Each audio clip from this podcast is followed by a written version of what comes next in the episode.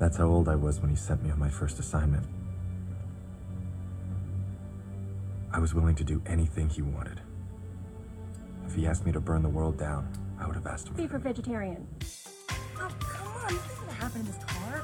I'm the Asian Jeff Gordon. I don't know who that is. Nope, I miss our bus.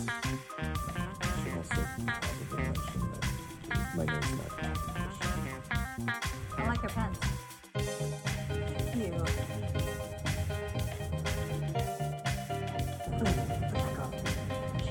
Research paper on a bus.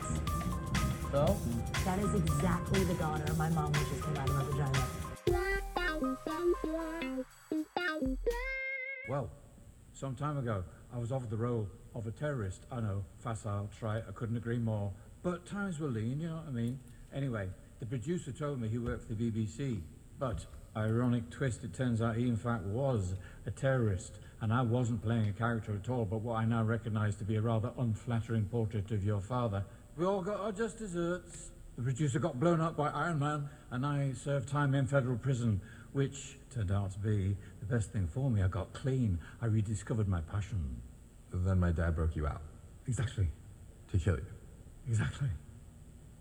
But just as his men were tying me up for my execution, I launched into a performance of my Macbeth. Whence is that knocking? Wake Duncan with thy knocking. I wish thou couldst. They couldn't get enough of it. I've been doing weekly gigs for the lads ever since. Hello, everyone, and welcome back to Phase 4, a new phase in our Three Beers and an MCU Extended Universe podcast. Maybe a new name. Who knows? That one will stick. I'm your host, Burn Appetite, or Bernie. And as always, I am joined by my two lovely co-hosts. You may know them as Midnight Sun and Moving Shadow. Please welcome to the show, Dwayne and Scott. Say hello, fellas. Hello, fellas. Hello. I thought you were going to say it. Nope. That's Burn Appetite exclusive. So we told you guys we were done with this show, that we were ending it on Spider-Man. We did the recap for Phase 3. We did a little teaser of what the real name of the show is. But we're back, baby. Can't keep us away. We are crossing the streams today, too, which is very exciting. Our special guest for today's episode of Shang-Chi is from our Cross the Streams Media Network. He is half of the hosts of the show Beering Ain't Easy. Please welcome to the show, Drew. Say hello, Drew. Hello. Thanks for having me on tonight. Stumbling all over my freaking words. Great start. By the way, he's now a third host. Oh, a third. Oh, yeah, that's right. I am so sorry. I forgot. You added new host this season. I know, that's my fault. We'll edit it. Wink, wink. No, we won't. Drew, how do you feel about coming on to the MCU podcast? I know you guys like to keep a tight 30 to 40. We're going to keep a tight 120 to 150. I'm ready. My body's ready. Ready? You clear your schedule? Perfect. Before we start, as always, we like to go around the horn and say what we are drinking. Drew, as our guest, you may go first. So, what are you drinking? All right. So, my first two beers, I've got some from New Magnolia Brewing in Houston. I got a Czech-style amber lager, and I've got a Heights light lager. But what I'm going to kick us off with, since we already crossed the streams on the Burn Appetite podcast, on the Sonic episode, I'm coming. I know prepared. Where this is going. I have got a Sonic Hard Seltzer cherry limeade flavor, so I'm excited to try this. Ooh, the cherry limeade. We'll give it. Come on, take a sip. Give us a live review.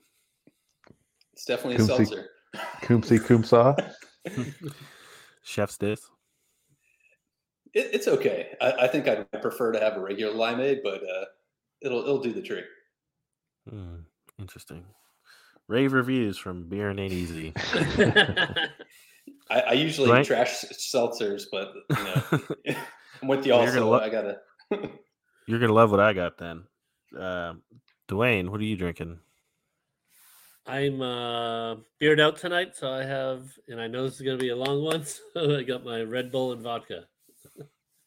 Sleepy Dwayne. I'm ready to go. That's why you're Midnight Sun. Skay? I had to get gas, so I went to Sheetz and got a six-pack that intrigued me, and I knew it would piss Dwayne off if I had it. It's the... I know what it is already. Yingling Hershey's. Porter. Ah. Yeah. I got it again. Damn it. It tastes the same as it did last time. Yeah. Delicious. It tastes like Yingling with some chocolate. I think it tastes like Hershey syrup, like you pour on ice cream. Yeah, it has some of that. If you mix that in with Yingling. I guarantee they just took Yingling in their vat, and then they just dumped, they went to the Costco and just got the Hershey syrup and just dumped it in it, and then just with a big wooden spoon, just like mixed it up. They got a case of like Hershey syrup bottles from Costco. They just squeeze it. Someone's job is to just sit there and squeeze it. 4 hours of squeezing chocolate into the beer. Yep. All right. So I have a Michelob Ultra Amber Max. Still trying to get rid of these guys. For those who don't know, it's Michelob Ultra Amber brewed with agave. So it is gluten-free. How about that? And it tastes like water. It doesn't taste like anything, so I guess that would be water. Speaking of water, I have two seltzers, too. I have both from Golden Row Brewing out of Los Angeles. Fruit Cart Grapefruit and Fruit Cart Black Cherry Blood Orange. So, ooh. Pretty exciting stuff. Fancy. All right, Dwayne, you know what time it is. The fan favorite segment, IMDb synopsis. Hit us with it. Shang-Chi, the master of weaponry-based kung fu, is forced to confront his past, being drawn into the Ten Rings organization. I have instant problems with that. Since when is he the master of weapon-based kung fu? Barely uses weapons the entire movie. Just at the end, he's got the you got the staff, the chocolate covered pretzel stick that he uses. All right, whoops, sorry, no spoilers. Shang-Chi does live to see the end of the movie. Sorry guys, if I spoiled that for you. All right, everyone, ready to hop into this? Let's do it. Yeah. Yep. All right. Shang-Chi came out in 2021. It is the 25th movie in release order.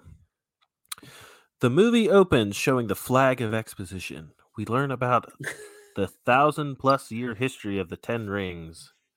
Throughout history, it's always been centered around one man.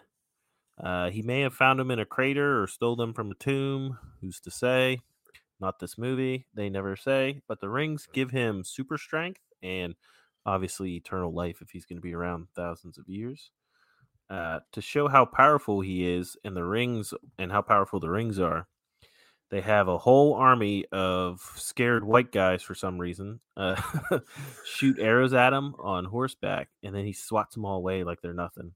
And he makes like this little force field thing. Now, Skay, he looks and reminds me of one of your favorite MCU characters when he's whipping these around. You know who I'm talking about? Are you talking about Whiplash? I gave you a little hint there. Yeah. A little Freudian slip there. Initial power thoughts, Skay, since you're all about powerful men. He seems all right. He could be. You know, there's some power there. Too soon to tell? But yeah, it's pretty early yet. He's going against bow and arrows, so he can beat Hawkeye. He's stronger than Hawkeye, okay. But that doesn't matter anymore. So, I just thought you'd be into him because he's doing the Whiplash stuff. Yeah. If it were Mickey Rourke playing that character, then maybe I'd be into it. But okay. Initial thoughts from the effing up of the white guy army, Drew or Dwayne? It was a solid start. Can ass taking names. Yeah. I agree. Dwayne? Yeah, he took on a freaking army. Skate's like, oh, it's just bow and arrows. Still 100 guys. Yeah. But still, they're just guys. They're, there's way more powerful beings out there. Well, not at this point, right? I mean, this was supposed to be thousands of years ago. Yeah, I don't know. Depends on what timeline you're in. Yeah, I guess. Anyway, he fucks everyone up. He called his army the Ten Rings because he doesn't have time for to sit around and think of an original name. He didn't have a marketing crew. No. And then we see a montage of the Ten Rings being evil across different eras of history. And then we get to the all-important year, 1996. I lost myself in my notes. 1996. Yes. Were you guys even born then? Yes. God damn. We were 10 years old. Yeah. I was 9, but... We're actually probably Shang-Chi's age, right? Yeah. Give or take. I think roughly. He's 7. I think he's younger than us. After 1,000 years of mass murder and wanting nothing but money and power, he gets bored of it, as people do in all movies that all they want is money and power. So he does what every person in his position would do. He searches for a super secret village full of mythical creatures and magic. So... you don't have that on your bucket list? Nope. And he's looking also for a super special martial arts style. Now, he has this map of this place, but they never say where he got it. Like, not even like a scene like of him like raiding a village or something and finding the map. Like, he just has it to this like maze, this forest maze. I think, doesn't he send people out to find shit for him and they just bring it back to him? That's the feeling I got. I mean, yeah. Because remember, he's got people for that. He's 10 Rings Mafia. Then he got the map and the guy's like, all right, well, I'll send somebody to check it out. And he's like, no, I'm going. I guess. We got to save time, I guess. Can't be filming scenes of him finding stuff. He just has it. So they take some jeeps to find it, and the jungle starts moving around. All the bamboo trees start like sliding left and right. And it fucks up their jeep, but he bails at the last minute and he saves himself just to drive home the point that he's a bad person. The guys in the jeep just got lathered like 300 feet off a cliff. Now he has a walk on foot through the forest. About 10 feet, I think. Yeah, he took approximately 15 steps, and then he came across a beautiful maiden. They were this close. And she's just fucking standing there. How long has she been standing there? No one knows. But she's just standing there like a fucking creep. He asked. Not only is she standing there, she's wearing a mask, and so I feel like she was the original social distance, like coronavirus support crew. So it's 2021. She has to wear a mask. Yeah. He asks where the entrance to Ta Lo is, and she says, "Right here," and points to her fists, like, "I'm gonna fuck you up, boy." He attacks, and she holds her own using her secret wind powers, and that just makes him super fucking hard. So then they sex fight. That's what I call it. Where they're fighting, but they're kind of dancing, kind of like flirty, real flirty kind of altercation they had. The best is the twirl when she twirls him.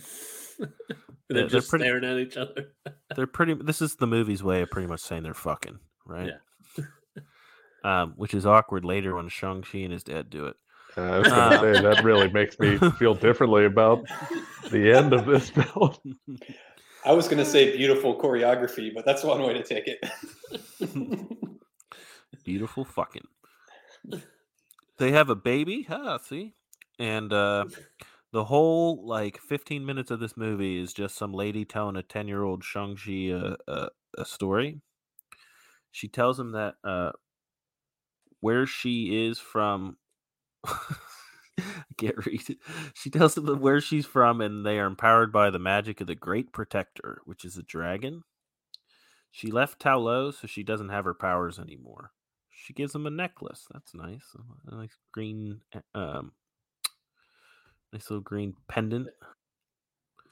And then it jump cuts to present day. Shang-Chi is a loser. You can tell because he lives in some sort of garage apartment.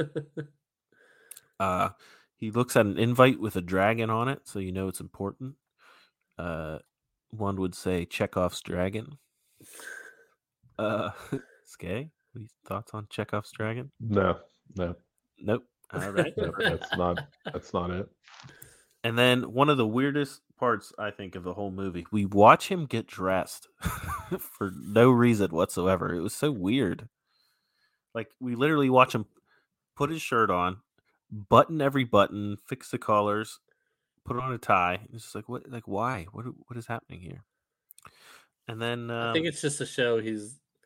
I think they made it try like to make him rich. I know what they're doing. They're trying to make you think like he's this rich guy and he's putting a suit on or whatever. I know. We find out that this story takes place in the home of Skye's favorite superhero. That's exciting. That's the first thing I thought when I saw San Francisco in the background. I was like, no, please no. Don't do this. He's there. He's watching him get dressed. No, it was a little camera ant that they sent in. Yeah, that's who's filming the movie, is the ants. Shang-Chi is working as a valet driver with his friend Katie, played by actress/comedian Dasani. He won't let her. That's going to be every time I mention her. Her name is Dasani. Bad water joke. Good water joke. He won't let her drive because he's a sexist pig. She calls him Sean, so we know that he changed his name. One would assume like some sort of falling out with the family, name change to hide his association with his dad. Just making an educated guess about that. It cuts to, oh my god, this is another fucking weird scene. It cuts to a bar, and now we're getting exposition on how they met. Him and Katie met. Yeah. Talking to a high school friend and her boyfriend. But would you rather see that actual happen then? I don't think I don't think you need to do it at all. I think it's fine. Oh yeah, we've been. Yeah, like, but they're establishing that nobody knows he's a super martial artist. I know, but like, who sits around and like gives 3-minute speeches about, oh yeah, me and Scott have been friends for 15 years, and we met at this high school. And I heard you guys did that at Texas Roadhouse. We may have. What were you? Did you have ants spying on us? I did. You bastard. Dwayne has ants watching me get dressed too.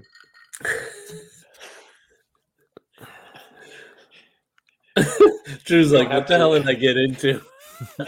No, I'm just going to say, you don't have to have the ants for Skye because he'll do it on camera while the episode's going on. Oh yeah, you would too if you were packing heat. I like how their high school friend just like starts talking shit on them for being losers. Then we watch them drink and do karaoke for no reason. Drew, what are your thoughts of the opening of this movie? Like, once we get into present day Shang-Chi, he's a valet driver. He's doing karaoke. I didn't have any issues with it. I like Awkwafina, so I thought they had pretty good dynamic from the start. So it was a little cheesy, but I was okay with it. You like who? Awkwafina, aka Dasani. Okay, there it is.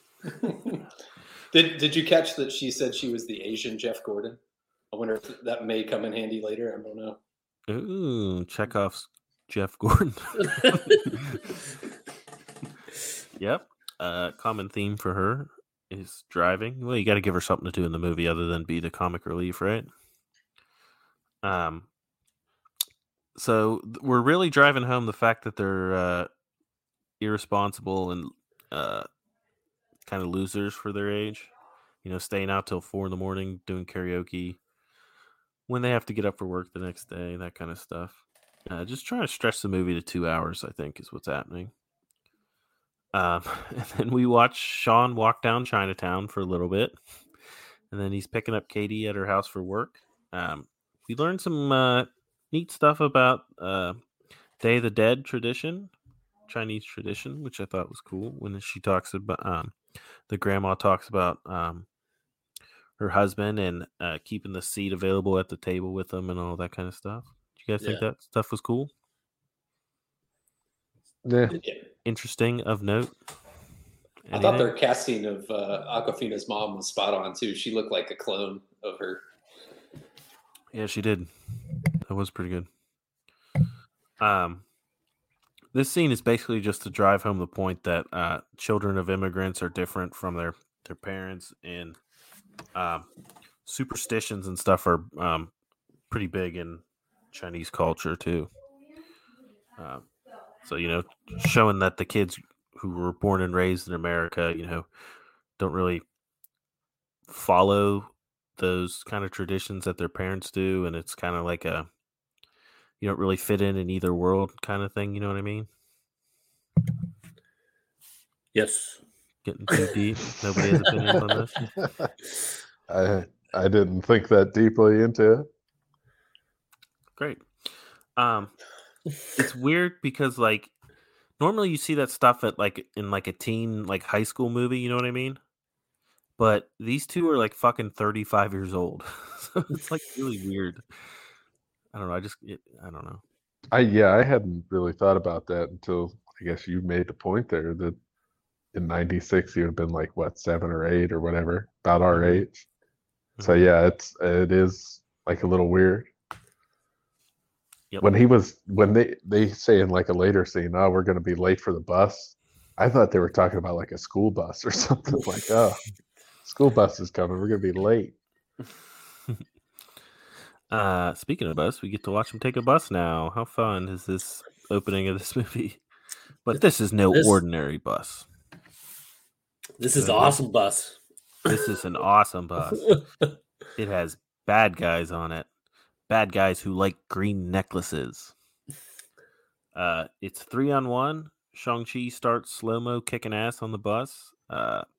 Really, really great fight scene. The close quarters, martial arts fighting and stuff that he's actually doing himself. It's not a stunt person for most of it. I'm sure the hanging off the bus stuff was... No, it was him, remember? Oh, yeah, he is in the... they do show that in that making of... Shang-Chi, yeah. Yeah. Really cool, really great fight scenes. Skye, Drew, what are your thoughts of the bus fight scene here? I'd like the guy who was recording the whole thing on his phone. Yes. That was probably my favorite part. Yeah. Clev, I believe his name's Clev. Clev. It's your boy here. Just to let you guys know, I took a little martial arts when I was a kid. Yeah, I like that guy. He was funny. I was like a podcaster moment, sitting there throwing shade from the sidelines.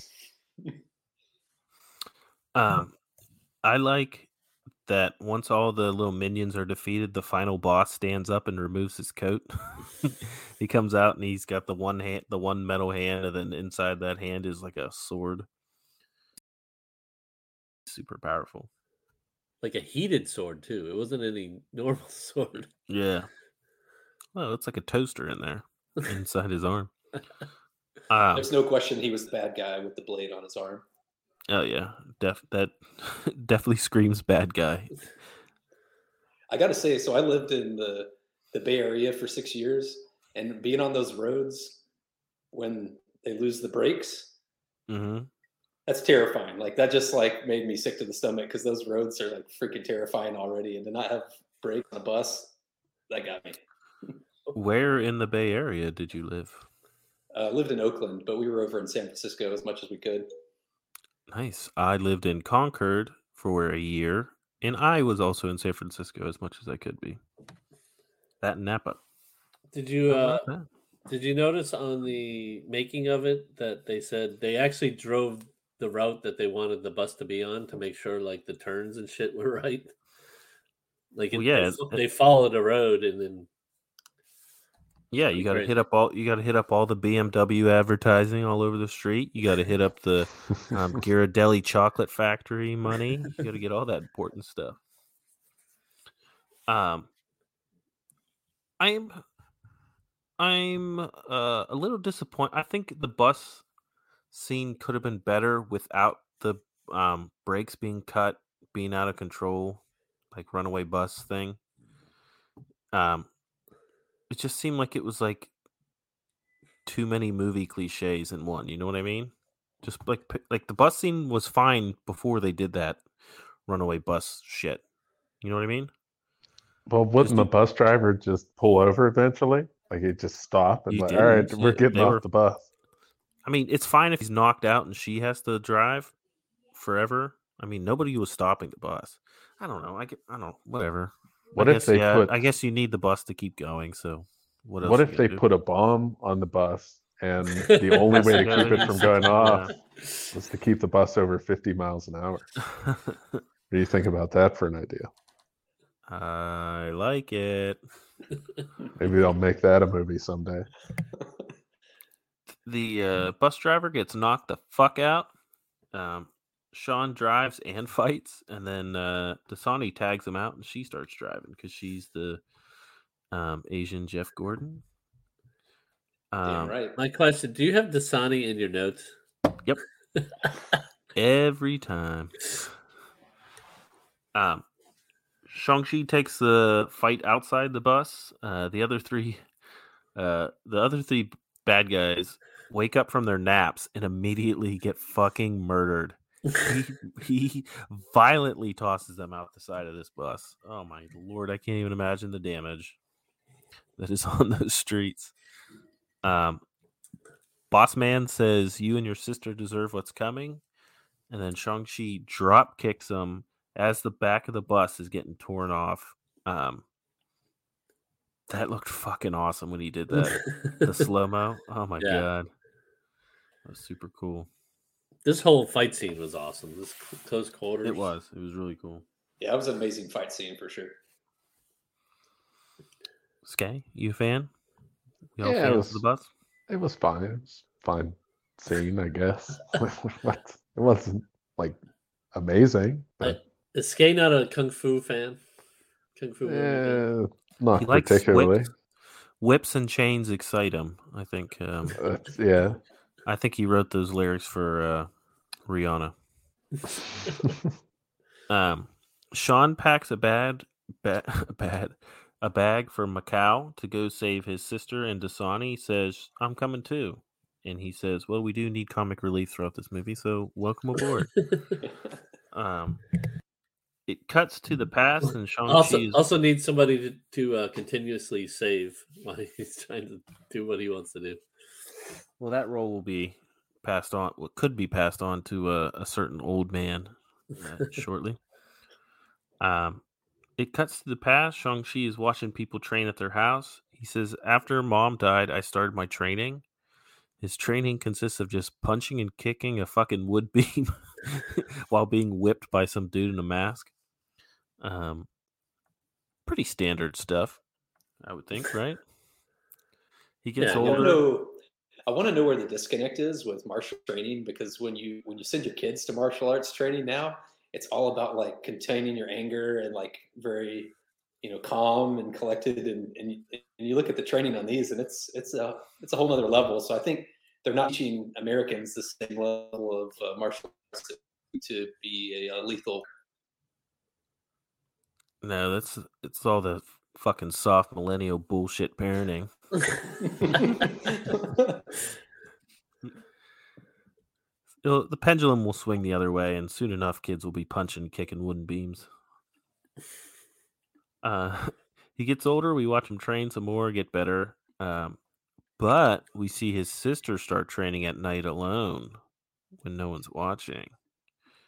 When he turned 14, he was sent on his first assignment. All he wants to do is impress daddy, pretty much. But we find out he couldn't go through with it. So instead of go home and face the disappointment, he runs away. So, once they land, they head to the address on the postcard. They take an elevator up to a party. A guy with a red mohawk, whose name is John John, welcomes them to the Golden Daggers Club. It's a fight club. And they show from the main stage, who do we see fighting, Skye? It's Wong. And Wong fighting. I don't know. Who was he fighting? Incredible I don't remember. Incredible Hulk. Big Green Monster. The Incredible Hulk. From Incredible Hulk. Abomination. Oh, was it Abomination? I didn't put two and two together there. That. You didn't know that either? Man, Skye, it's like you didn't watch all these movies. Do we need to redo this podcast? Yeah, we do. Hey, by the way, were those mutants fighting in the little cages? I couldn't tell. It looked like it. Because they seem to have powers in the little... No, powers don't necessarily mean mutants. I know. But you know, the nerds are like, oh, they're introducing mutants. Yeah. That's how they introduced the fucking X-Men and mutants is barely seen through a glass in the background. I loved how Abomination was defeated.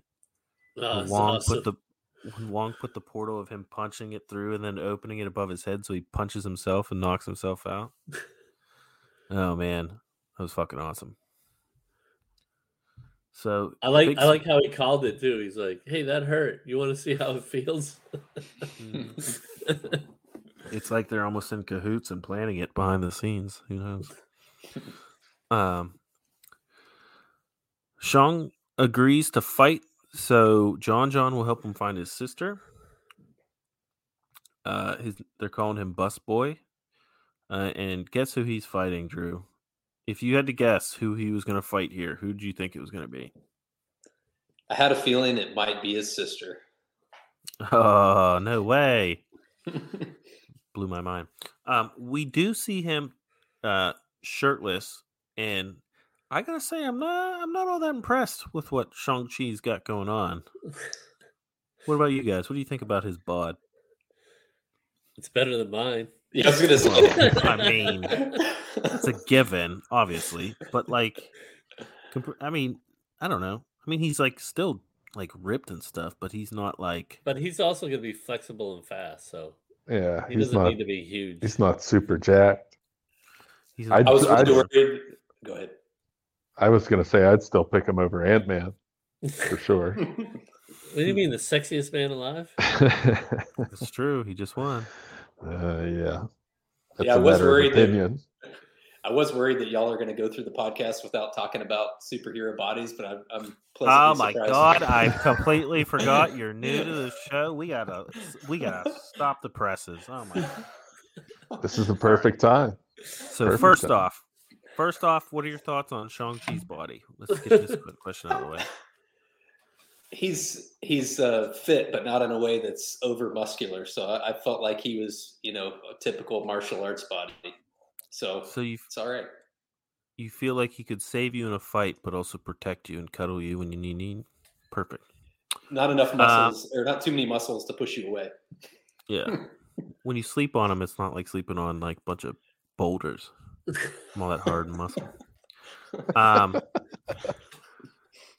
Captain America's dick. Did it grow with the serum? The super soldier serum? Yes or no? So first off, I just want to say that for grown-ass men talking about superheroes junk is not weird at all. Just wanted to put a disclaimer out there. This is what we talk about almost every day. We've done it 25 times now. This is what podcasting is all about right here. This is it. This is the medium at its peak. This is the meat and potatoes. I've never seen a supplement that is a selective growth, so I think it has to be growth equivalent with the rest of his body. Okay. And who is your ideal Avengers bod? Well, I do run a beer podcast, so I appreciate Fat Thor because he's looking out for all out there without the good bod. So I'm going with Fat Thor. Okay, this was more of like a sexual arousal kind of question. So I'm gonna give you an opportunity to change your answer, knowing the parameters of the question. And if you want to stick with Fat Thor, you may. But he eats a lot of ice cream, and it's usually on his face. So if that does it for you, I mean, I'm not going to judge you, but yeah, Fat Thor it is. Fat Thor. More cushion for the pushing. All right. Skate knows what I'm talking about. Oh, yeah. Perfect. Where were we? Oh, yeah. Fighting his sister. Another great hand-to-hand combat scene. Really great fight choreography. But he's holding back. He's not going to hit her for real, though, and she doesn't give a fuck. She'll hit him. He tells her, Dad is coming after you. She goes to walk away, and then it cuts back to when they were kids talking about their mom. She's begging him not to leave. He lies, says, I'll be back in 3 days, but she knows he ain't coming back. And then it cuts back to present day, and she gives him the most vicious fucking boot to the face I think I've ever seen in a movie. Oh my God, was it brutal? What were your guys' thoughts on that fucking just turn around? She just blasts him in the face. I just had one note, and it says TKO. That's all I wrote down. That was freaking amazing. I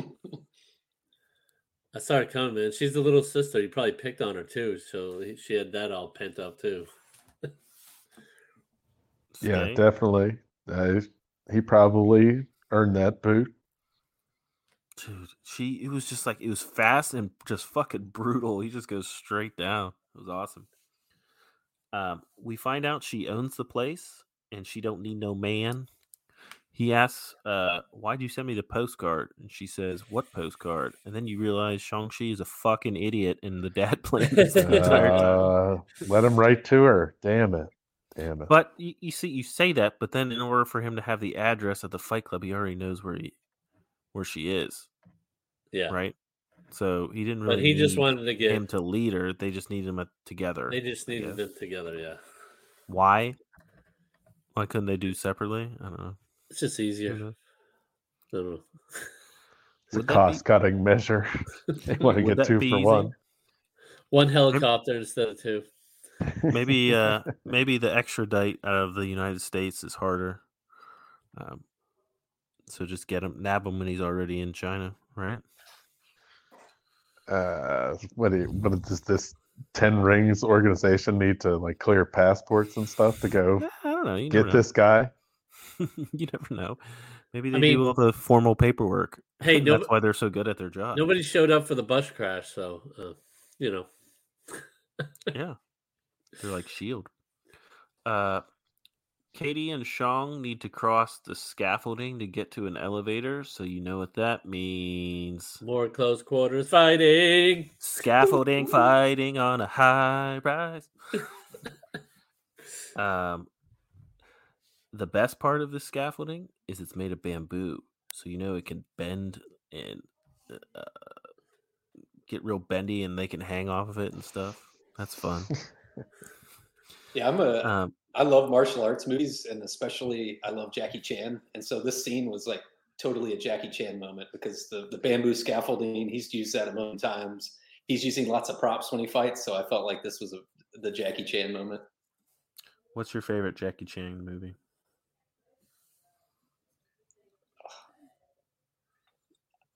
Put me on the spot on that one. I love the ones. No. No, I do love the ones with Chris Tucker, though. I love those series. So I was going to say Rush Hour 2. It's his best Rush Hour is my favorite. But I do love his like earlier ones, too. But Rush Hour 2 is for sure a good one. Skay, Dwayne, big fans of Jackie Chan? Yeah, I think I've seen the first Rush Hour movie once, maybe. Uh-oh. You know what that means. Beat by Beat Rush Hour podcast. 3 beers and a Jackie Chan. We'll do all those movies. Drunken Master. I like that. What was the one it was something in the Bronx. That's what I was trying to think of the name. It was one of the first that came out in America in English. Is it Rumble in the Bronx? Rumble, yeah. Yeah, yeah. That one was awesome. That's the one I'm going to think of, but I drew a blank whenever you asked me. That's the one he broke his foot and then still put like a thing over it to make it look like a sneaker, and he kept going. Yeah. I'm pretty sure they did a bamboo fight in that movie, too. I do like Shanghai Noon, though. Ooh, noon, not nights? Mm-hmm. Oh, as we established, you're not a night person. All right. Drew, if you mentioned you like something, prepare for a follow-up question. That's the rules. By the way, you'll also be happy to know that the stunt coordinators for this are the stunt coordinators for Jackie Chan. Okay. Well, that makes sense then. Yeah. How about that? Dwayne with the facts. Sean drops Katie off the scaffolding, but his sister, who took a secret elevator with John to escape, somehow is like 4 floors down and then also out on the scaffolding now. So she catches her, which is perfect. They tag team these dudes and just fucking murder people, tossing them off this high rise to their deaths down below, probably killing people walking down on the street down below too. Well, this is a seedy part of town. There's not a lot of people. I feel like that's profiling, Dwayne. You don't know that. The math. What do you think the bamboo scaffolding's for? They're trying to make it nice. Broken windows theory. Look it up. The masked singer blows a window up and steals the sister's pendant. Shang-Chi gives chase through an empty building. They fight just like old times because he was the one who was whipping him as a little boy. Yeah, now he's pissed.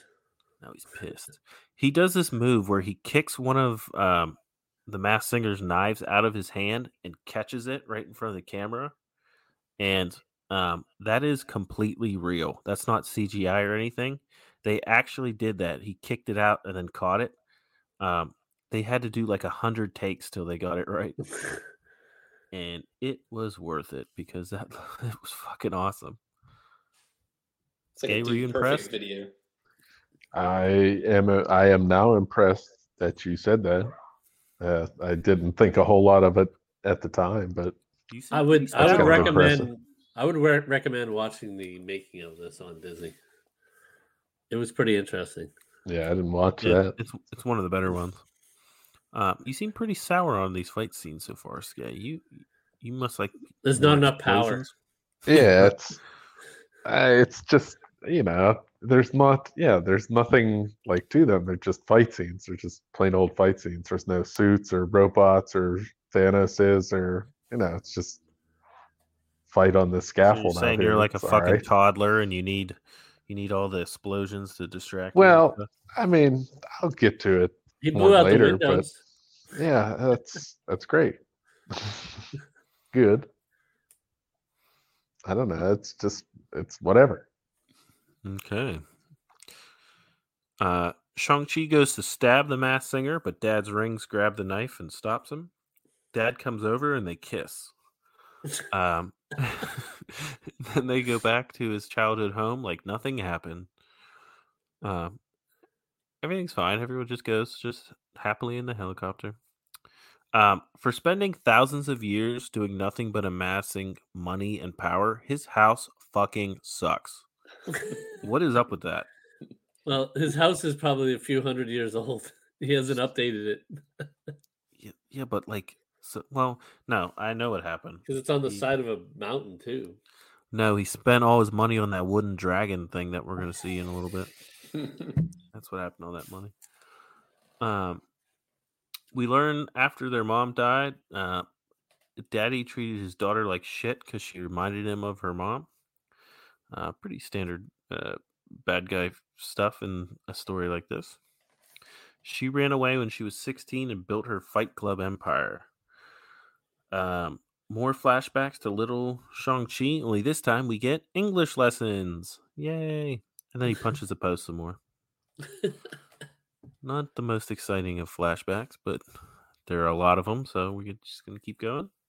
my wife had a pretty good quote whenever they were doing the English practice. It was like, why are we showing them learn English? And she's like, because the Americans don't want to look at fucking subtitles anymore.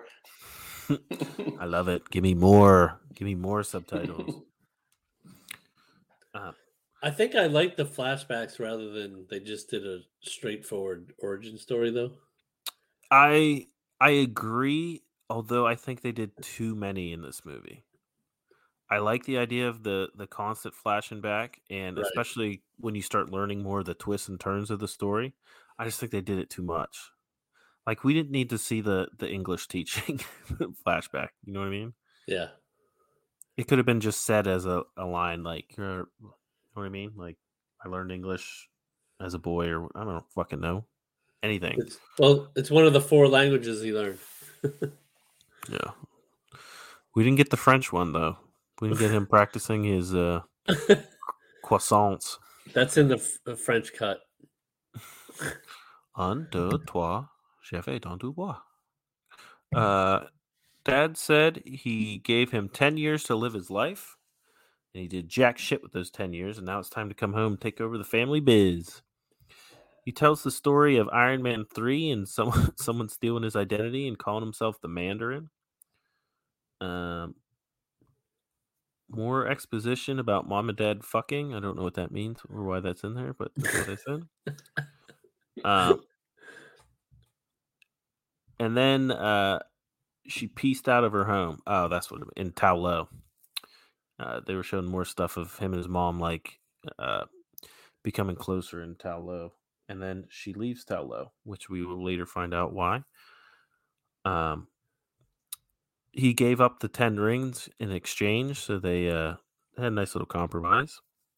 Had a family, played some Dance Dance Revolution. Do you see that, Skye? They were playing Dance Dance Revolution? I missed that part. I didn't see that. My God, we're going to have to redo all 25 episodes of this show. We find out the dad's real name is Wenwu. You guys think about that name? Big fans of Wenwu. I like the Mandarin better. It does sound more powerful. Maybe that's why. Although I did like, he's like, yeah, and they gave me the name of an orange. Did y'all read up on that? Like, why they did that whole explanation? Because I was lost. I didn't remember Iron Man 3, so I had to go look it up. To retcon everyone being pissed that they fucked up the Mandarin in MCU. Well, there's also a short after Thor 2, I think they decided it was, where they show him getting broken out of jail, too. Isn't it great for Marvel that they can retcon all the shitty decisions they made 10 years earlier that pissed off fans and then act like it was planned the entire time? Well, wasn't there a whole cultural appropriation thing, too, where they had these Asian acting characters, but it was just a bunch of white guys in Iron Man 3, and they're trying to correct the matter in this movie by making the character better. That sounds about right. Iron Man 3 sucks. He tells them after his kids left, he threw himself into studying Ta Lo some more. He says they are hiding a gate deep in the mountains, and their mother is waiting for them there. He says he was doing research and she spoke to him like she was standing there breathing on him and touching his back like a fucking creep. They wanted to live in Ta Lo, but the elders said Wenwu wasn't worthy. He blames them for his wife dying. He blames a lot of people for his wife dying, but they're one of them. He puts the green necklaces in the wood dragon's eyes, and everything turns into slow-mo water. This is where all that money went, into this dragon that shoots freezing water out, or I don't know how else to describe it. Come on, how long did that thing take to carve? Magic water? Probably 1,000 years. It then turns into a 3D floor map showing the way into Ta Lo. How did they build this? What is this thing? Is this a magic? Is it magic water? I think it's Ta Lo magic is what it is. I think it's. But why? Ta Lo magic disappears when you leave the village. It's in the jades. I don't know. Oh, you think it's the pennants that hold a little bit of power in it? That would make sense, actually. Why else would they need the pendants? That's true. Dwayne, look at that. Good job. No further questions. Wenwu says if they don't let him in, he will burn the village to the ground, and the kids don't like that. So he throws him in his little household jail. Everybody has one of those. Mm-hmm, of course. There's someone locked up with them. Who could it be, Skye? Who's talking in the background as they're putting to their little jail? I don't remember. I don't know. Who was it? We just talked about him. I'm up getting a beer. What did you say? Jesus Christ. I said, what? Who is in the jail with them? The basement jail. Who do they hear talking, practicing his acting? Oh, it's the Mandarin. Wow, totally worth going back to that. Yeah, good. I'm glad you kicked it to me. I can't see you. I'm looking at my notes. His name's Trevor Slattery, by the way, Skye. He's no longer the Mandarin. His acting saved himself from being murdered, which is cool. He recited Shakespeare or something when they were about to kill him, and Wenwu liked it enough that they kept him around, entertained the soldiers and whatnot. He does a weekly show. Weekly show, one man show. We're introduced to Morris. Drew, what do you think of Morris? My first thought was that they were trying to play off of the Baby Yoda obsession, and that's where they created this monstrosity. Sell toys. That's usually how things go. Make a little cute creature, sell toys. Yeah, but it's got two butts and no face. That's not really that cute. Yeah. So, you know, it's funny. I found the Aquafina Marvel Legends for like $3. So I'm like, I'll buy it for $3. And it came with that little creature in it, and this was before the movie came out. I'm like, the fuck is this? You know, like if it wasn't a comedic setting, like you could put that in American Horror Story and it would creep the fuck out of people. That thing is kind of weird looking. I don't know. I'm into the two butt thing. You know, I'm a millennial, and you know we love eating ass. So two butts? Yes, sir. Trevor can communicate with him somehow. He can only eat one at a time, though. That's true. We don't know how he can communicate with Morris, and at first I thought it was just going to be like he just like kind of gets like a hint of like basic feelings for Morris. You know what I mean? Like, oh, he's sad. Oh, he's happy. Later, he gives pinpoint fucking directions to this Ta Lo village that somehow Trevor can understand. Anyway, spoiler, he's from Ta Lo, and he wants to go home. Morris said he can show them away without having to wait for that once-a-year opportunity. And I just gotta say, thank God this movie takes place during that once-a-year time, so we don't have to sit through like 9 months waiting for that opportunity to come back. Very nice. The sister escapes through the tunnel system underground last time, so she knows where to go and how to escape. That was super easy. She just knocks down a wall and says, "Oh yeah, this way," and everyone's like, "Oh, okay, cool." What's her name in this? Katie. Yep. No. Katie's Dasani, the sister, Jin. I have it written down. I just don't know how. It's to like XAI something.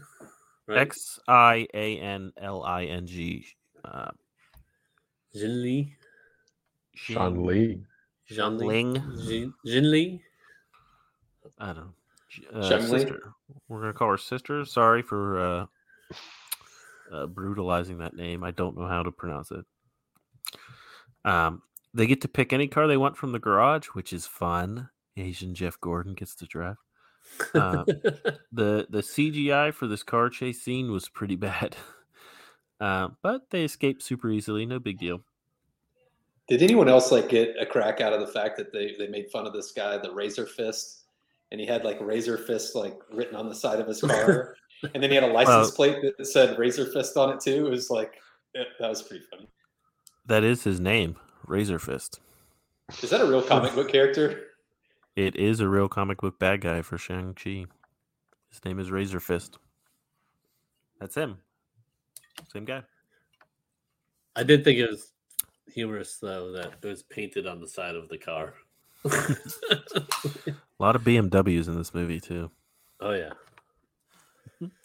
And, of course, it had to be the all-electric, super powerful, fast one, right?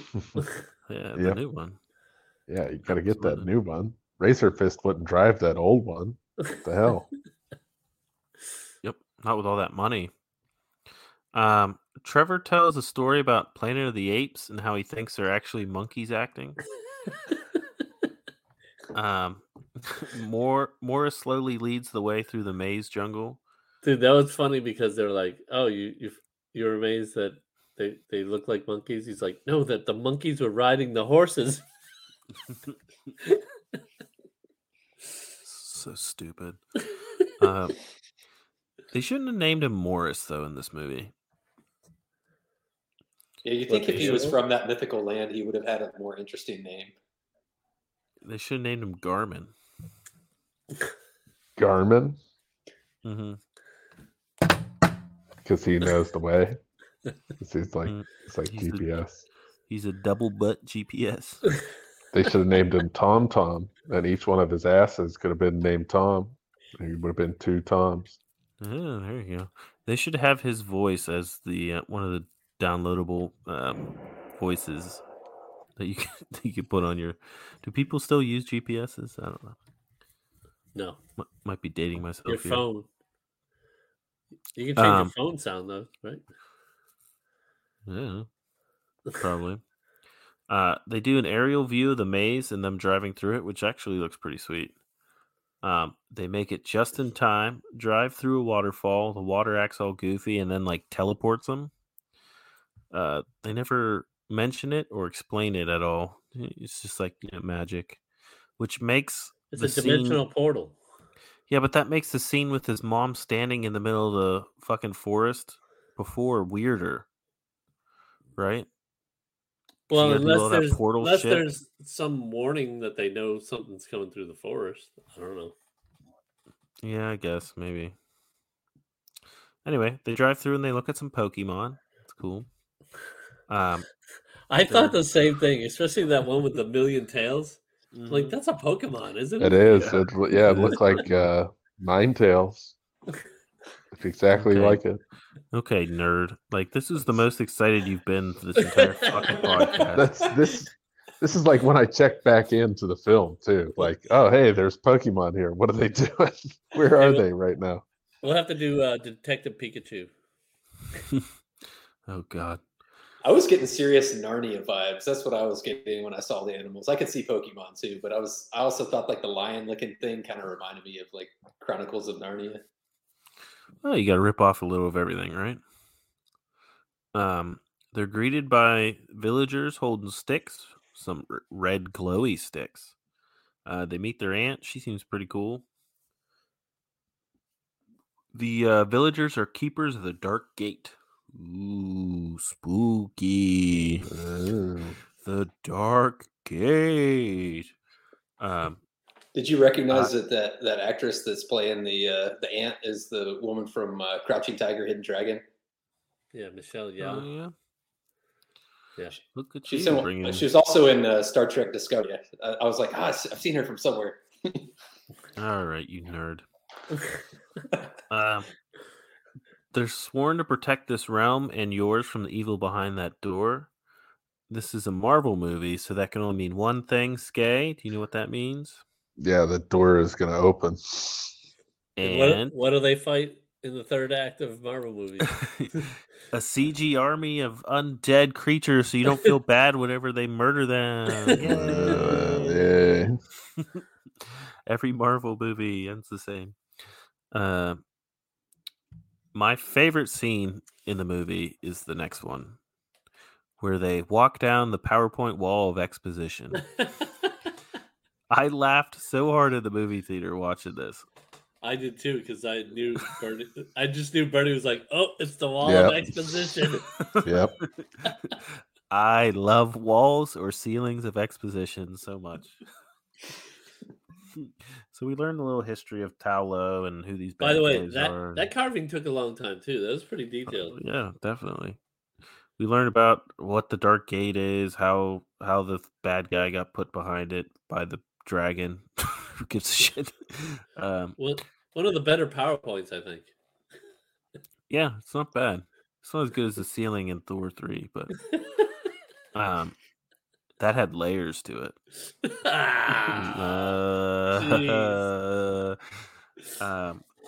The gift the dragon gave the village was love. And also glowy red stuff that they put on weapons and shields. Dragon scales. So does it come out and just like shed them off every once in a while so they keep a supply of them? I don't know, how does that work? Do dragons molt? Yeah, they're kind of lizards, right? They just float to the surface of the lake there, I think, and wash up on shore. That's where they get them all from. Ah, there you go. No, they're like, he's like Iago from Aladdin. Isn't that his name? The bird? The Pat Gilbert Godfrey.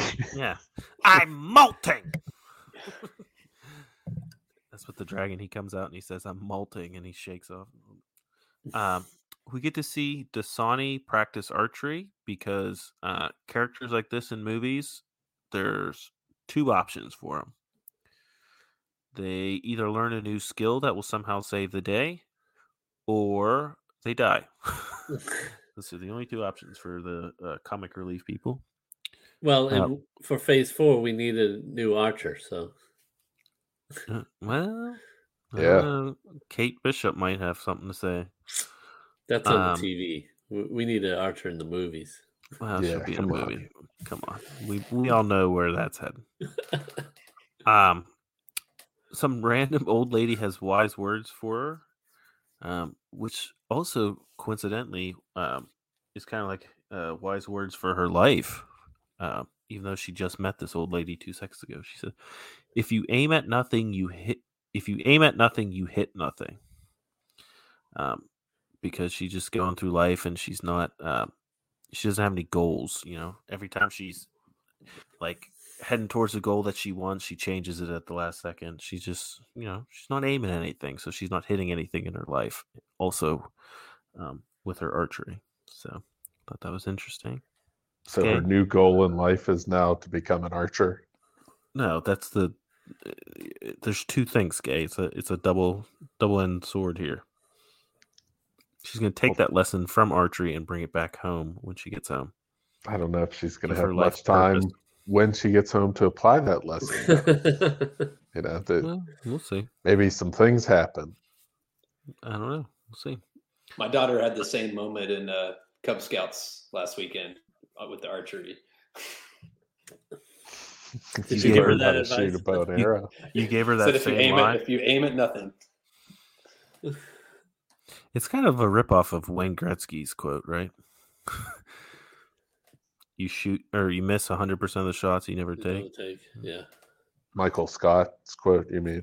Yeah, sorry, Michael Scott's quote. Yeah.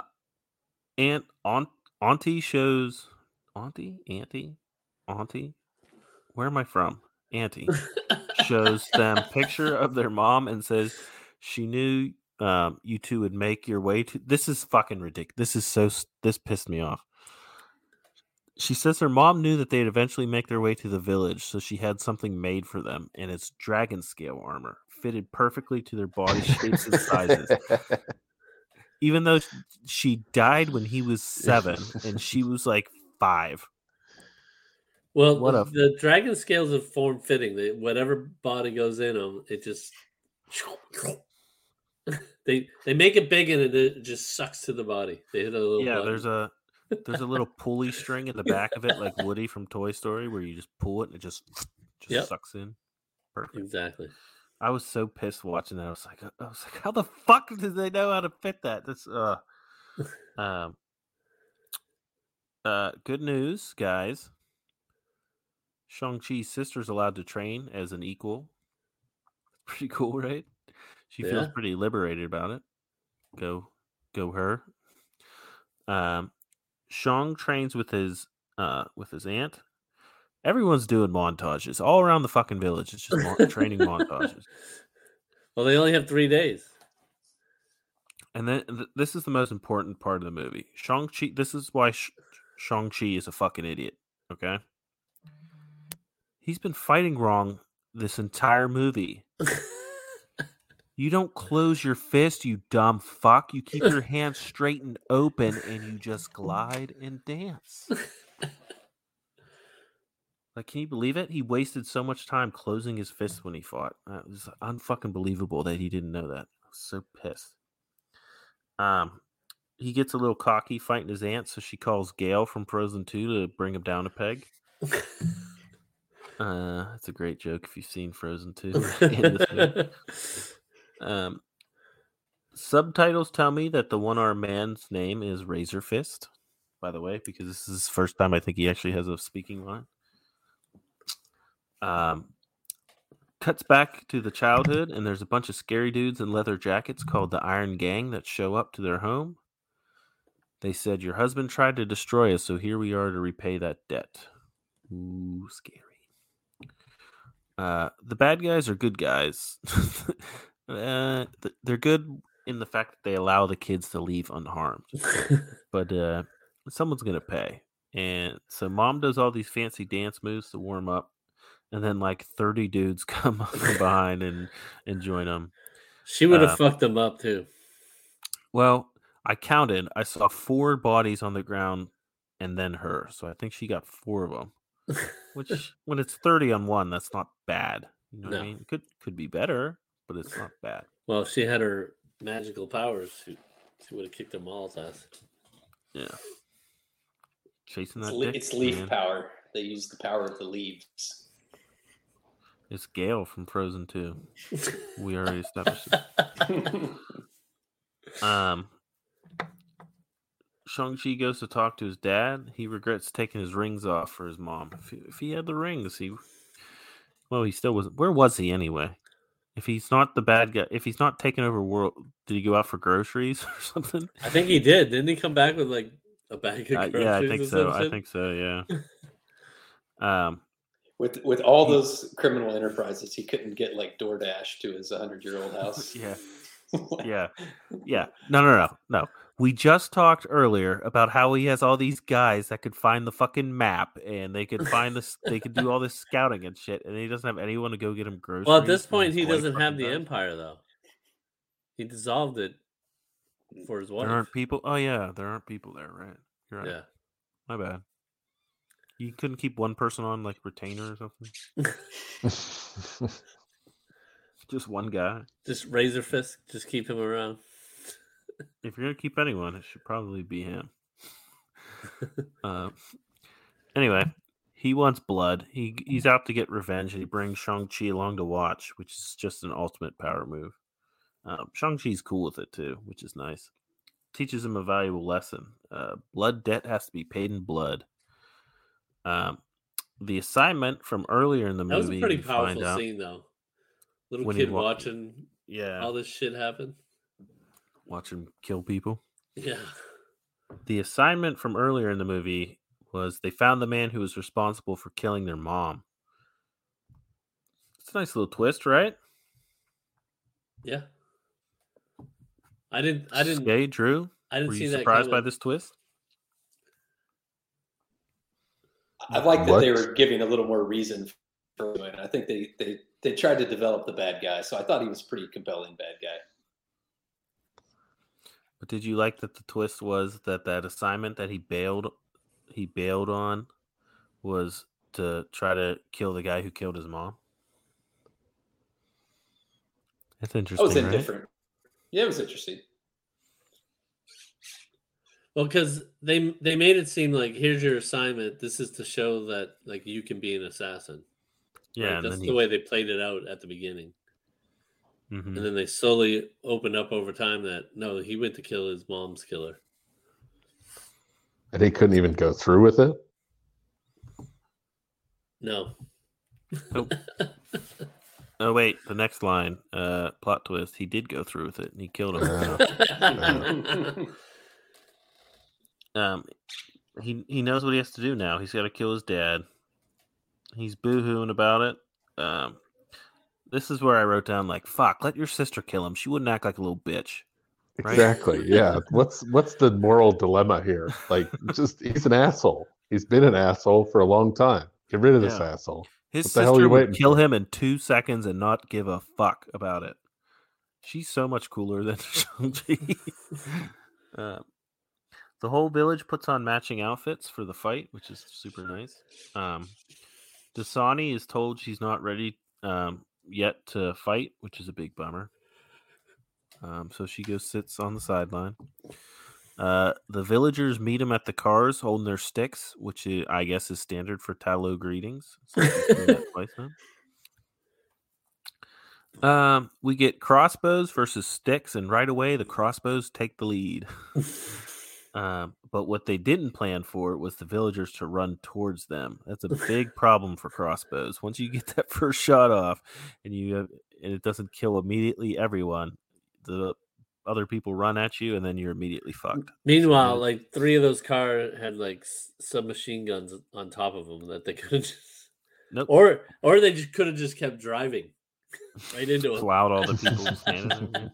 Well, I did think one of the most pointless lines of the movie was in the scene too, where Wenwu talks to the old guy and he's like, "Hey, young gun," or "Hey, young guy." It was like, okay, we get it, you're 1,000 years old, but you're gonna have to tell that was really bad. It was terrible. Yeah, that was really terrible. He's like, "Don't talk to me like that, young man," or something like that. Something fucking awful like that.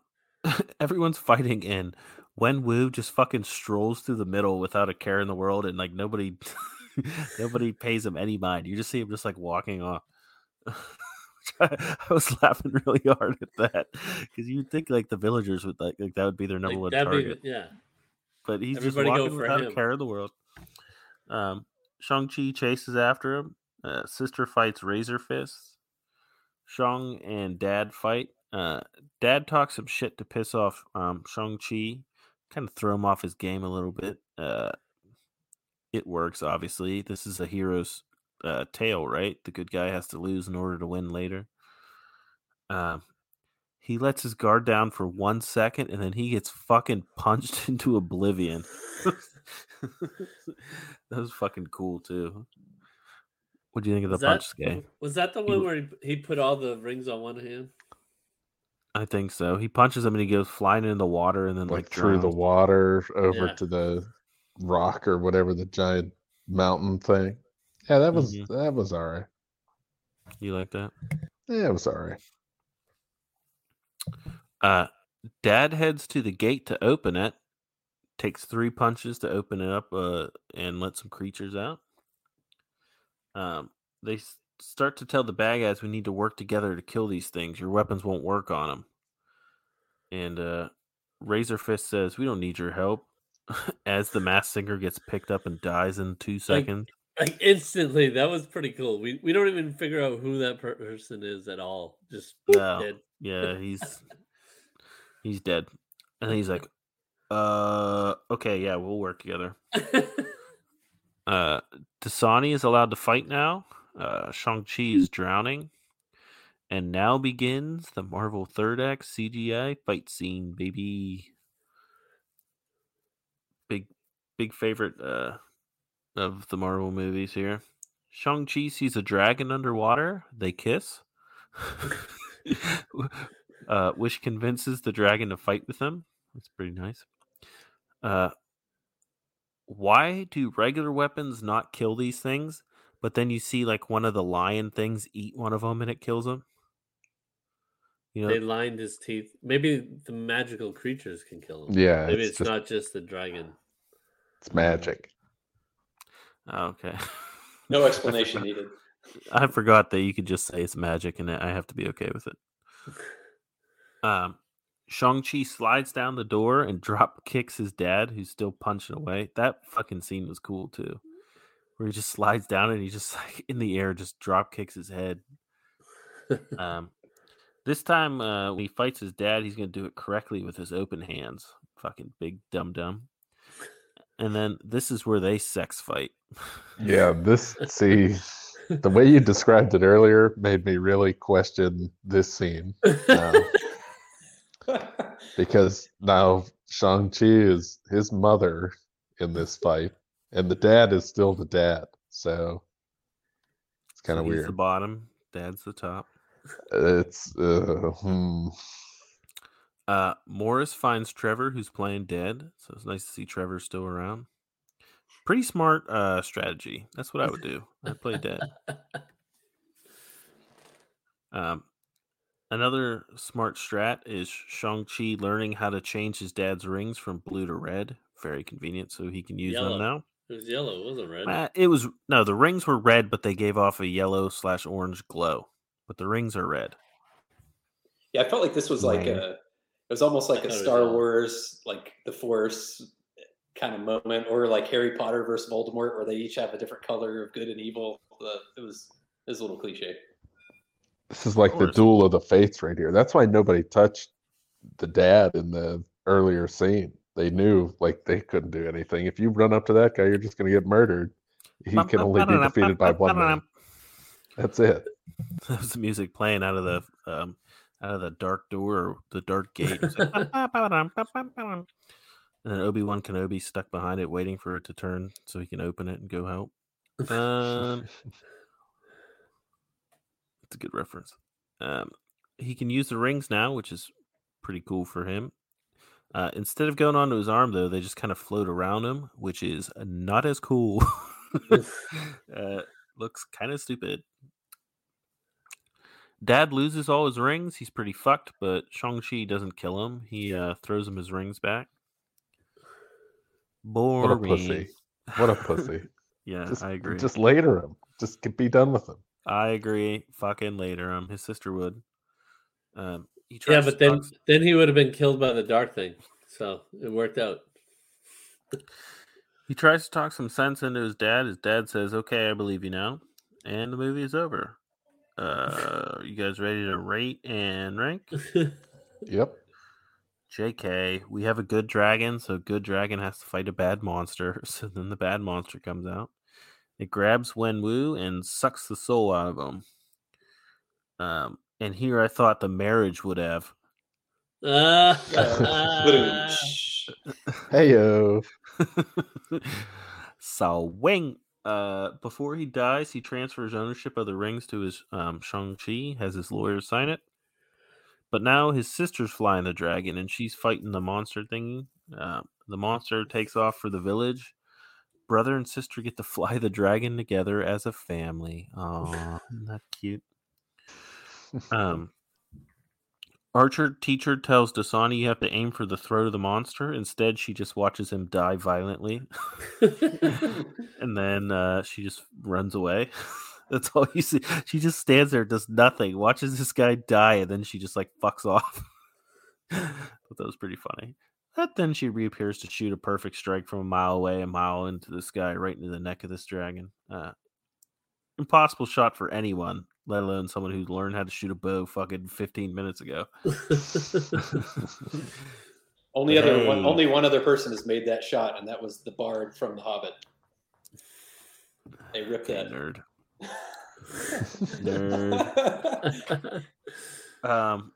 I did think that thing looked like a new skill. The bad monster kind of looked like the Demogorgons from Stranger Things too. That's what I thought. Yeah, for being a big bad monster, it didn't do a whole lot. Like it wasn't like that big of an inconvenience at the end, right? Like the little guys did more damage than the big monster, right? The big monster killed the dad, and that was pretty much about it. I think both the monsters at the end were fairly inconsequential. That's interesting. What the hell? They canceled each other out pretty much. And the good dragon ate some of the like little bat things. Mm-hmm. Now, Did the slow-mo water and jumping stuff help you? In this big battle? No. Did you like how Shang-Chi was suspended in midair for 20 minutes, dancing around, twisting his hands as the rings are in the bad monster's like stomach? Did he shoot it down his throat, or did he just jam it into the stomach? Yeah. Well, he shot him down his throat. It did go through his mouth? I didn't see it go in his mouth. No, it's not. Yeah. What are you talking about? If I shove my dick down your throat, it's different than if I just shove my dick through your belly button into your stomach. Well, the way you said it was, did he put him in his stomach or his throat? I mean, that's how you get to your stomach, right? I just gave you a scenario where, no, what are you talking about? I can go through the stomach. He didn't pierce him, though. They were inside of him. So how else would they get in there? I thought he threw him at him with such force that they went through the skin and into the stomach. I didn't see them go through the mouth. No, he opened his mouth and he shot him in. All right. Drew, what's your opinion on this? It looked like he was scrambling eggs. I think it went through the mouth, into the stomach, and then he started scrambling eggs in the stomach and caused it to eviscerate. Okay. Skye, do you agree with this? Yeah, I think the big bad monster had a severe case of irritable bowel syndrome after the eggs were scrambled in there, and that was the end of him. Yeah. Shang-Chi just like twists his hand a little bit, and just the monster blows up. And they send out some lanterns in memory of those who died. The ant is ruining this nice moment of mourning by giving like this exposition speech to everyone, which is kind of annoying. It cuts back to America, and we get another bar scene talking to the friend. That's fun, right? This time they're telling their tales of battle. Friends are not convinced. We do get a mention of Dragon Ball Z, so we now know that Dragon Ball Z exists in the MCU, which is probably exciting for Drew since he's a fucking nerd and he's naming all the highlights, the nerd highlights this episode. Are you excited about that? I don't know anything about Dragon Ball Z. I'll admit that. What? It's pretty good. I love Dragon Ball Z. He says his sister's back at Dad's compound, shutting down operations. Yes, the person who started her own fight club at age 16, given the keys to the Ten Rings Empire, would simply just shut it down and not take it over. That makes sense. Wong opens a portal behind the friends and tells Shang-Chi and Dasani to come with him. They walk through the portal, and the movie ends. And then we get not one, but two end credit scenes. One not so important. Yeah, the second one is the sister takes over the Ten Rings. Fucking obviously. Why wouldn't she do that? So we'll get that one out of the way. And then the first scene is Wong trying to study the red rings through a magic hologram. They were yellow. They were red. The light. Anybody else think they were yellow. Red? They were yellow. They were like orange. Orange was the light coming off of them. They were red. Just like they were dark blue with the light blue light coming off of them. He says they don't match any artifacts from his codex. Holograms of Bruce and Captain Marvel are there, but they don't know what it is either. Bruce says they're older than 1,000 years. Wong said he felt it the first time he used the rings. I'm not quite sure what he means by this. I don't know if this is supposed to match up with the timeline of like WandaVision and all that other stuff. I don't want to give any spoilers for the shows. But Dwayne knows what I'm talking about. The little like rift that everyone feels through. Yeah. I don't know if this is supposed to be concurrent with that or what he means by that. Wong zooms in and he sees like this blinking thing. They say it's sending a message to where Captain Marvel says, "Sorry, I got to deal with this. I'm too powerful to be in any of these movies. So I got to go fuck off again, like I did in Endgame." Okay. Get my number from Bruce. And Bruce doesn't have her number, and he leaves too. Wong tells him Be prepared. Your life will never be the same. And then they all sing karaoke, which I fucking hated. I loved it. And that is the end of Shang-Chi. I got a quick question for Skye, though. Okay. Skye, yes. What did you think of Bruce Banner not being the Hulk anymore and still in a sling? Yeah, because he was Professor Hulk or whatever. Yeah, why isn't he big, green, smart Hulk anymore? What happened there? That's weird. I hadn't really thought about that until you mentioned it just now. And his arms still messed up, so that kind of shows the timeline here too, right? Yeah.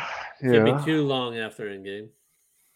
Well, I mean, that damage to his arm could be permanent shit, man. The stones could have fucked him up hard. Hulk has a healing factor too, which is weird. Yeah, but the stones are the stones, man. True. That could override pretty much anything, in my opinion.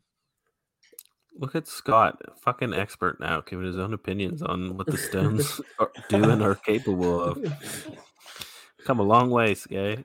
I mean, they only wiped out half of all life in the universe, so I mean, could they damage the Hulk? No, I could say so. They didn't wipe out half life of the universe. They did for 5 years. No. That timeline was erased when they went back in time. That doesn't exist. Never happened. Don't get started. I watched the documentary on it. We did a review of that documentary. It happened for sure. It did not happen. It's undone, therefore it doesn't exist. It had to happen in order for the other stuff to happen. Everybody else remembers the blip too. Everybody, still like, there's all about like posters and support groups and shit. This is the grandfather complex all over again. It definitely happens. We're not doing this time. Yeah, there's still again. They even talked about it in this movie. All right, so enough of the bullshit. It's time for everyone's favorite segment. Rank them and rate them. On a scale to 1 to 10, we'll rank them first, or rate them first and then rank them after. So we'll give our scores and then worry about that other thing. Drew, you're our guest. 1 being the lowest, 10 being the highest per canon on the show. What do you give Shang-Chi? I really like this movie. This is my first time watching it on Disney+. I watched it in IMAX, which was pretty awesome. I'm giving this one an 8.8. I love the martial arts. I like the mystical aspect of it. My wife watched it with me, and she's gotten completely burnt out on Marvel movies, and she actually enjoyed this one because you could watch it standalone. And they made it seem like it was going to be a romantic comedy, but at the end, Shang-Chi was like left in the friend zone, so I thought that was a nice touch. They didn't like try to force some stupid romance at the end of the movie. So yeah, I appreciated that as well. They have to save that for the second one. Yeah, exactly. Dwayne? I'm going with my classic 7.75. I thought 7.5 was your classic. Well, you know, if you look at my scores, it's right in there. They're both right in there. Classic plus. This is on the high side of 7.5. Yeah. And the problem with my rating it now is I know I have to compare it to 25 other films where I want to put the film. Yeah. So, that's the hard part for us now.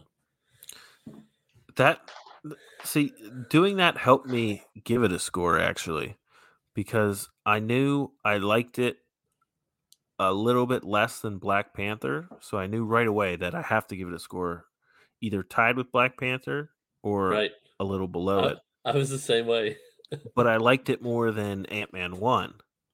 So Ant-Man 1, I think I gave a 7.75. Black Panther, I gave an 8. So right there, I already know. All right, well, then I got to fit this in between those two. And I also watched it in the new IMAX ratio, which I thought was fucking awesome. Love that they did that. Super cool. For being a origin story movie, which always follow the same formula, so we knew what was happening. Pretty obscure character with no real actual like powers. He's just good at fighting. The choreography in this movie, the sex fights was awesome. All the fight scenes were awesome. They were real. They were fucking real too. I didn't have to see some bullshit CGI Black Panther Killmonger falling all over trains that looks like dog shit. I'm giving it an 8. Slightly below Black Panther, but I'm giving it an 8. Skay's disappointed in this movie. How low is this going to be? It's only going to be a 6. It's a 6. It's just below. I gave Thor 1 a 6.5. Wow. You think this is below brutal. Thor 1? Yeah, I put this below Thor 1. I didn't care about this movie. I didn't give a shit about this guy. The middle of this movie to me was boring. And I was like in and out until the Mandarin came back. I like kind of checked back in. But I think there's potential here. I think this guy could be good. You gotta remember, this is an origin story too. I know, right, exactly. Like this, it's the same origin story I've seen 10 times now through these movies. Like it's the same shit. It's formulaic. It's here's this guy, he's nothing, he gets these powers. Like I knew he was gonna fight the dad at the end, like 20 minutes into the movie. I'm like, okay, yeah, this is gonna happen. And to me, it's just like, it didn't hold my interest that long. But I think there is potential here, which is why I'm rating it around Thor level, because I thought the same thing with Thor. Like, I was interested in Thor, which is why I was putting him ahead of Shang-Chi. But it was all right. I didn't hate it. I just kind of was bored by it. So 6. Brutal. That's okay. You're entitled to your own wrong opinions. All right. So I'm going to leave this up to you, Drew. Now we're at the ranking part. Would you like a resident expert ranker go first to show you the ropes of how it's done? Or would you like to start us off? You know, I started this episode super on fire, so I feel like I should just go ahead and go first. Okay. All right. Number 1, Thor 3. Number 2, Avengers 3. Number 3, Guardians 1. Number 4, Spider-Man 1. Number 5, Black Panther 1. Number 6, Shang-Chi 1. Number 7, Captain America 2. Number 8, Avengers 1. Number 9, Avengers 4. Number 10, Captain Marvel 1. Number 11, Ant-Man 1. Number 12, Doctor Strange 1. Number 13, Iron Man 1. Number 14, Captain America 1. Number 15, Guardians 2. 16, Ant-Man 2. 17, Spider-Man 2. 18, Captain America 3. 19, Black Widow 1. 20, Iron Man 3. 21, Thor 1. 22, Iron Man 2. 23, Avengers 2, 24, Thor 2, and 25, Hulk 1. Woo! Man, not a fan of Age of Ultron. Brutal score for that. I had trouble remembering all these movies, and I remembered absolutely nothing memorable about Age of Ultron, so that's where it fell on the bit. Vision was created. How dare you? That was really well done, though, Drew. That was, I mean, I got to say, that was probably one of our best performances by a guest, especially leading off without Dwayne to fuck up in front of you. He's a listener, you can tell. Yeah. All right. I think it'd only be fair for Dwayne to go and fuck it up right afterwards. So. Sweet. Hey, come on, I've gotten better. All right. Avengers 4, 1. Avengers 3, 2. Thor 3, 3. Avengers 1, 4. Spider-Man 1, 5. Captain America 3, 6. Iron Man 1, 7. Doctor Strange 1, 8. Captain America 2, 9. Guardians 1, 10. Spider-Man 2, 11. Captain America won 12, Black Panther won 13, Shang-Chi 14, Guardians 2 15, Captain Marvel 16, Thor 1 17, Iron Man 2 18, Iron Man 3 19, Ant-Man 1 20, Avengers 2 21, Thor 2 22, Ant-Man 2 23, Black Widow 24, Hulk 25.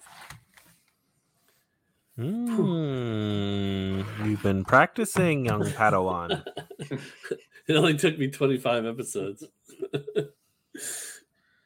All right, it's canon on the show that Skye goes last, so I will go next. Thor 3-1, Avengers 3-2, Captain America 2-3, Spider-Man 1-4, Avengers 1-5, Guardians of the Galaxy 1-6, Iron Man 1-7, Black Panther 1-8, Shang-Chi 9, Ant-Man 1-10, Doctor Strange 1-11, Spider-Man 2-12, Avengers 4-13, Captain Marvel 1-14, Captain America 1-15, Guardians of the Galaxy 2-16, Captain America 3-17, Avengers 2-18, Thor 1-19, Iron Man 2-20, Black Widow 21, Thor 2-22, Iron Man 3-23, Ant-Man 2-24, and Incredible Hulk 25. You're muted, Dwayne. Is anybody else getting those pauses?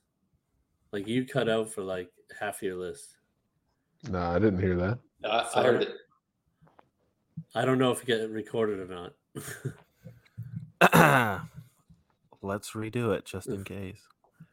I think you should leave them both in, so don't edit that. Perfect. Ready?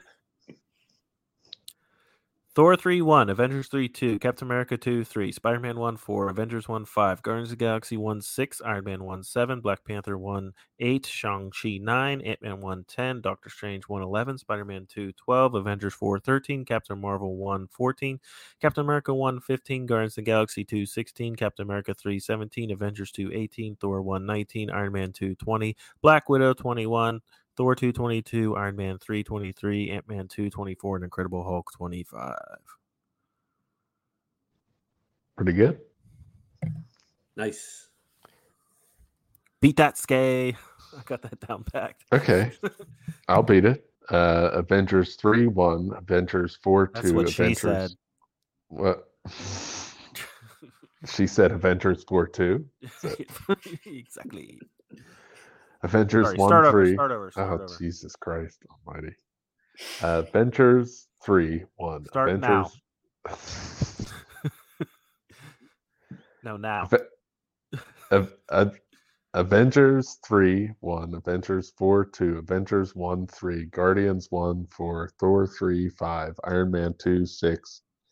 Doctor Strange 1-7, Captain America 3-8, Spider-Man 2-9, Iron Man 1-10, Spider-Man 1-11, Black Panther 1-12, Guardians 2-13, Avengers 2-14, Cap 2-15, Iron Man 3-16, Thor 2-17, Captain Marvel 1-18, Captain America 1-19, Black Widow only 20,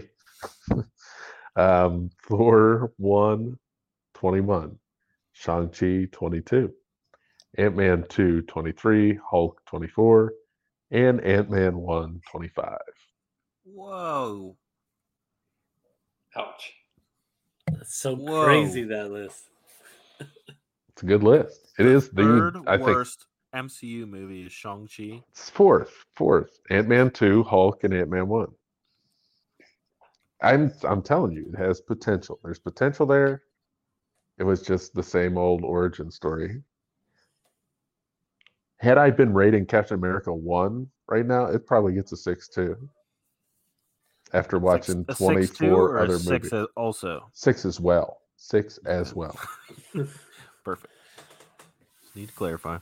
Yeah. All right. It's the same thing. We've seen it a million times. This is a new guy.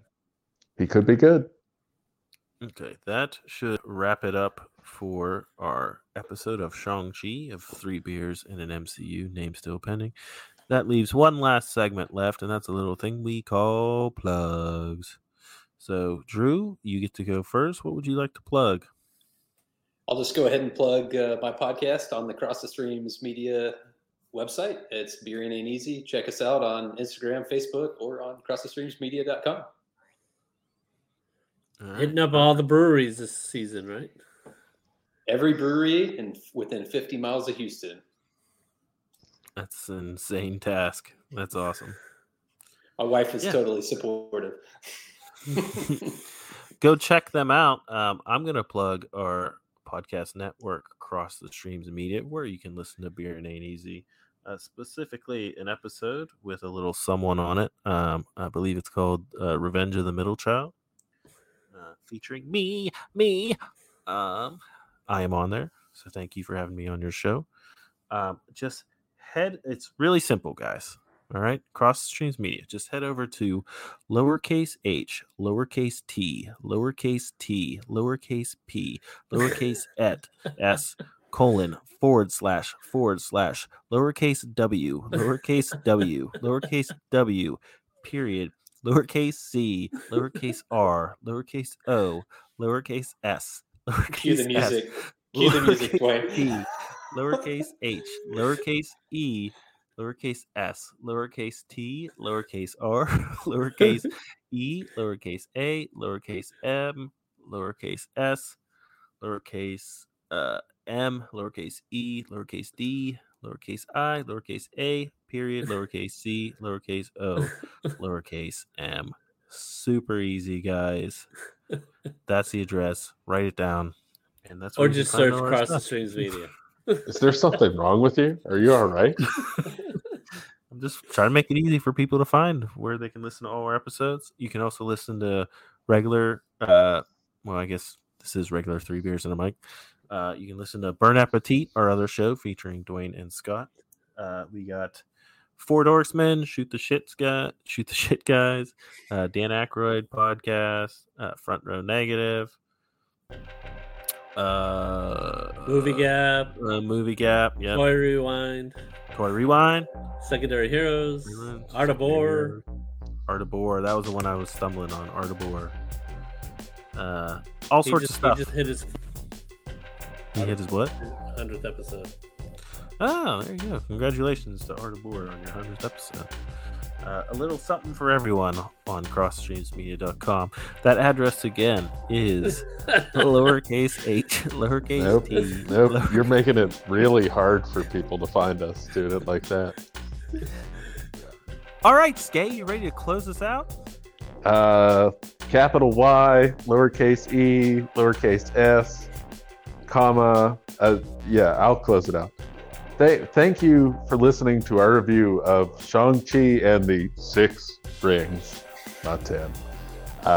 This was a Three Beers and an MCU name question mark pending podcast on the Cross the Streams Media Network.